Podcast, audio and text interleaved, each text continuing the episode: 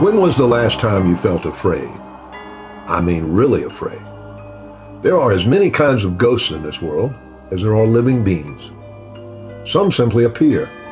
Some try to help or communicate with us, and others mean us harm. Encounters with the supernatural are not random chaotic experiences. They are all too real. This account is not fiction. It is also real. But do not be afraid. I am here to guide you through the spaces where the living meet the dead. The staff finished cleaning each dining room and snuffed the candles in the sconces. Brass with a plate to reflect light from the tapers around the room. There are two in each dining room. When the flame is extinguished, the light remains. Many times after snuffing the candles, they still spread an unearthly light. Built on an original land grant from the British Crown, nearly unchanged since it was constructed 250 years ago, the pink-walled mansion features an interior filled with antiques and portraits of notable citizens. It took 20 years before construction of the house was complete. James Habersham Jr., one of Savannah's most important cotton factors, and founding family members, lived there until his death in 1815. Major Habersham is seen quite often in this house by patrons and staff of the restaurant. This is one of the finest restaurants in the city. In 1985, having dinner on the second floor with my ex-wife, I was facing the fireplace with my back to the stairway. We were having a glass of wine, waiting for our appetizer. Paula seemed to be acknowledging someone. I could tell by her manner that someone was standing to my right. I turned and saw no one. I turned back and she was in a daze, her eyes looking away at nothing in particular. I asked to whom she was speaking, and she responded, a very charming man in blue swallowtail jacket and old-fashioned breeches. A handsome and cultured gentleman she said, turning away to stare at the fire. I asked the waiter if a man in period dress was interpreting history in the restaurant. She asked us to accompany her downstairs that she would like to show us a portrait. We got to the first floor at the main entrance, and she pointed to the large frame portrait of James Habersham hanging in the front foyer. Paula identified the man in the portrait as the pleasant gentleman and apparently she was not the first to be charmed by the former resident. Major Habersham still takes pride in his home and enjoys the crowds that visit each night, especially the ladies, it would seem. Today, an English pub with a large central bar inhabits the space in the basement. A piano stands in the corner, and a local singer-songwriter is featured five nights a week. She told me of a slave child that haunts the tavern. He has on occasion followed her home. Magumba was a slave child who succumbed to a malarial fever. The household slaves begged Mr. Habersham to save the boy. He called his personal physician in to help with the child's recovery. But the young boy died, the long, miserable death of a yellow fever victim horrible screams of agony and the wailing and crying of the women.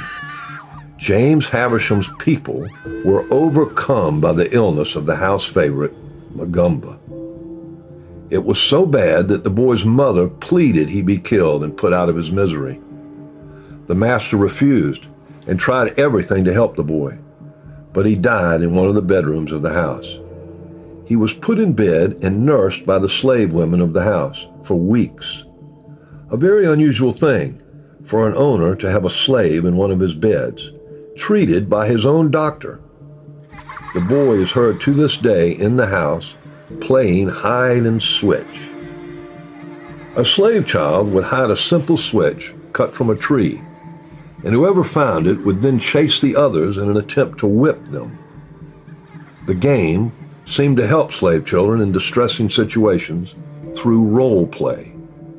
Denied the luxury of store-bought toys, slave children would ride stick horses, improvise houses out of wooden crates, and dolls out of rags, wood, and string. Marbles were a popular pastime where they competed in tournaments against other slave children from nearby plantations. Slave children were trained for a life of servitude and subject to the same harsh treatments as adults. Children experienced beatings of one kind or another and witnessed the beatings of others. They had to come to terms with pain and punishment as an everyday fact of their lives. Built in the Georgian style, current when the four kings George reigned in continuous succession from 1714 to 1830, the pink exterior gives the home a tropical appearance. The color competes for attention with the green live oaks and the blue sky. Pink has century-old roots, bound up in the colonial past, with many deep layers of history. It turns the mind from its course, changes the sentiment, swallows the thought. The color is thought to raise the pulse rate and speed the heart. It's seductive, emotional, compelling, and pink gets us in the gut. A staunch loyalist, James Habersham came to the colony of Georgia in 1738 and became a leading merchant and public servant. He set up a partnership to make commercial transatlantic trips to England. His business was considered the first successful commercial endeavor in Georgia. With resources from this business, Habersham acquired land along rivers for rice planting. After the slavery ban in Georgia was lifted, his rice fields developed into a massive 15,000 acre plantation with 200 slaves. A growing class of merchants would create new lines of private enterprise while attaining high levels of wealth and developing a genteel lifestyle to match. Numerous plantations laid stretch out along the coastal rivers. The planters needed ready access to the ships that would carry their harvest to market. Hence, a host of wharfs and docks sprouted up in Savannah along the waterfront. Cotton exhausted soil fertility so rapidly that individual planters needed large quantities of land simply in order to maintain consistent levels of production. When after a few years, one field would no longer bear a good crop, cultivation was moved to others, which entailed great labor. The response was slavery.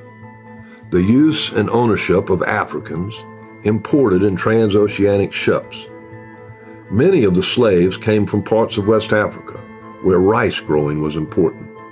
Hence, they were in a good position to instruct their owners as Savannah developed its own rice industry. Take bound labor out of the picture, and colonial development would have proceeded slowly, less profitably for those in charge, and with less strain for the slaves themselves. His advocacy for the economic benefits of slavery influenced a repeal on the ban. Slaves working on sugar and rice plantations faced greater physical work than those on cotton plantations. It is worth noting that many of the deprivations faced by slaves were the results of a system that had outlived its time. When slavery vanished, no one mourned it for long. Though he disapproved of Parliament's oppressive acts, Habersham remained firmly loyal to the crown. Universally reported he died while visiting New Jersey in 1775. His last days darkened by the impending struggle, which arrayed in his words and in his own case, father against son and son against father. All three of his sons became supporters of the American Revolution, but Habersham Sr. pledged his loyalty to the crown. He is buried in Savannah's Colonial Park Cemetery.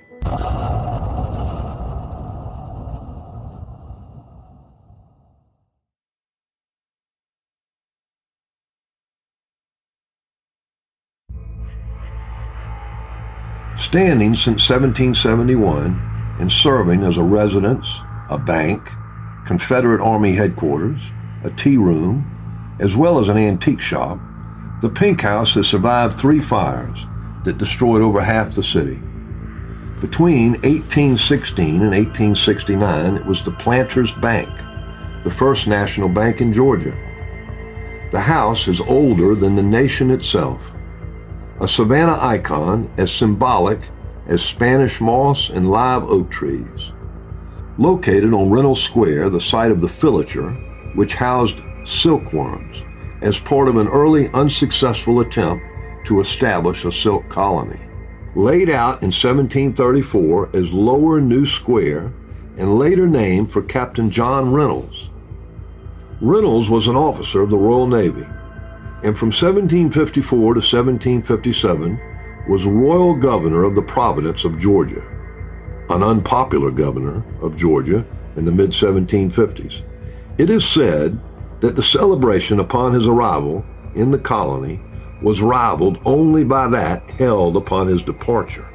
James and his brother Joseph were Liberty Boys, members of the revolutionary movement who met periodically at Tondee's Tavern. James Habersham Jr. was one of the first and most zealous patriots in this country. He commanded one of the parties by whom a large stock of powder was taken in 1775 in which the British governor, James Wright, was taken prisoner in 1776. He served as a major with the Georgia militia and a colonel in the Continental Army. He was twice captured, once at Savannah and again at Charleston, both times exchanged to continue active service through the war. He had to resign from the Continental Army after he served as Lachlan McIntosh II in the controversial duel that killed Button Gwinnett. In early 1777, Gwinnett read a letter from John Hancock in front of the General Assembly. When we had two governments in this country, the British and the Revolutionary. The letter described how McIntosh's brother had been trading with the British in Florida. Lachlan called Gwinnett a lying scoundrel in front of the group, and Button challenged him to a duel.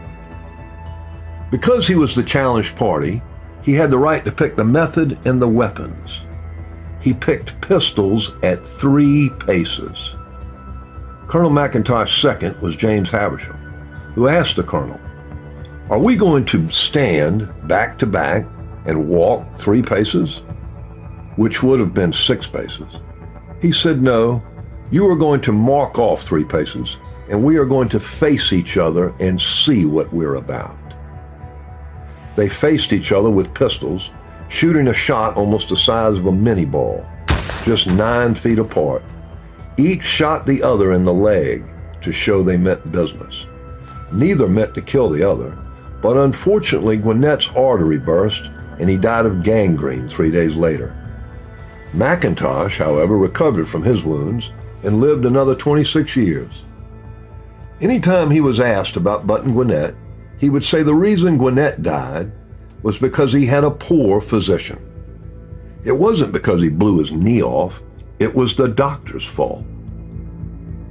In 1795, Habersham was appointed postmaster by President Washington and served until 1801. He spent his life a planter and merchant, and in 1851 succumbed to natural causes at the age of 64.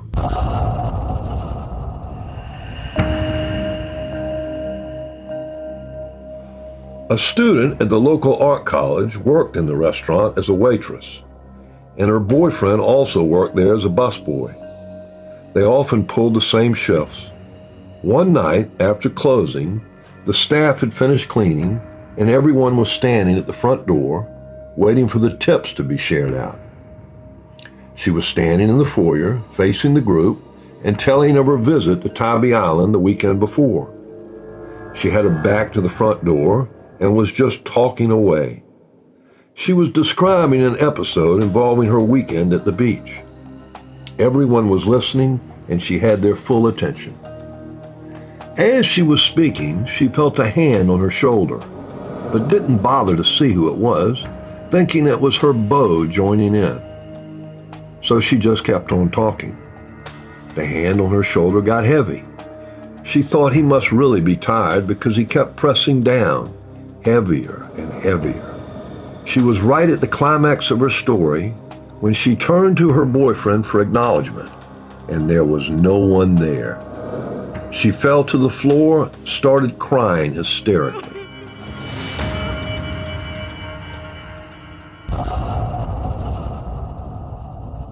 The fanlight over the front door is the oldest in Georgia.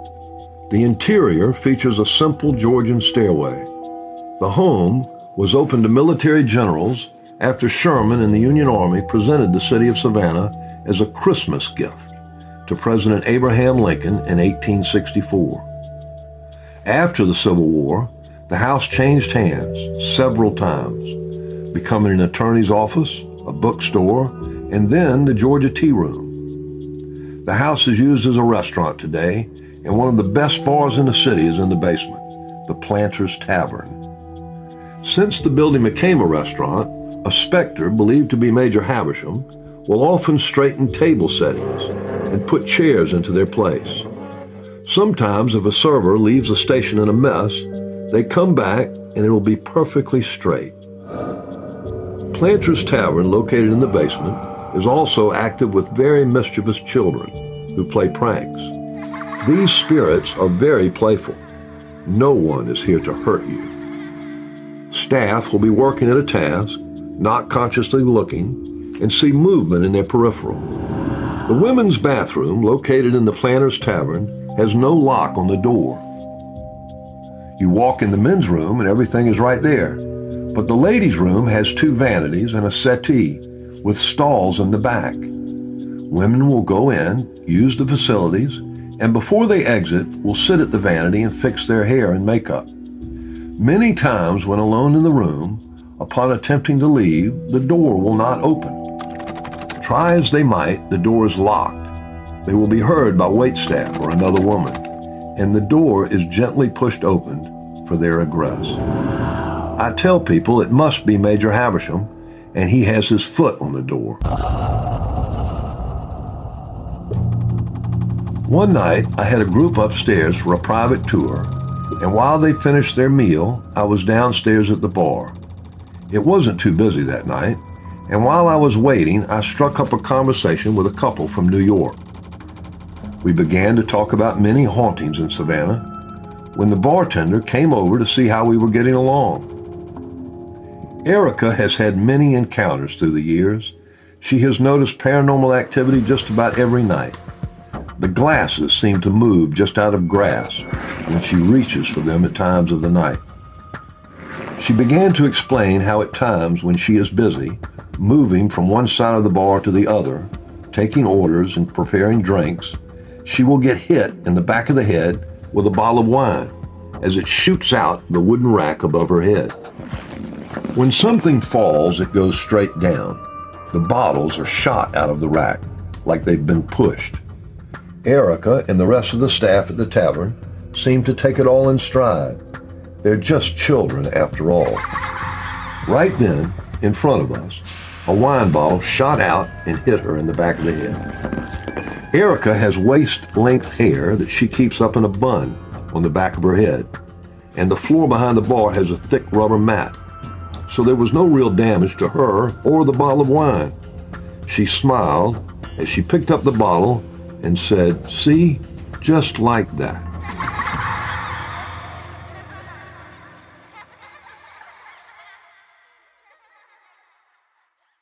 Where the Living Meet the Dead was written and hosted by Robert Edgerly and produced by Mark Francis. To buy Robert's book or get more information on his hauntings tour of Savannah, please go to savannahghostlytours.com. That's savannahghostlytours.com.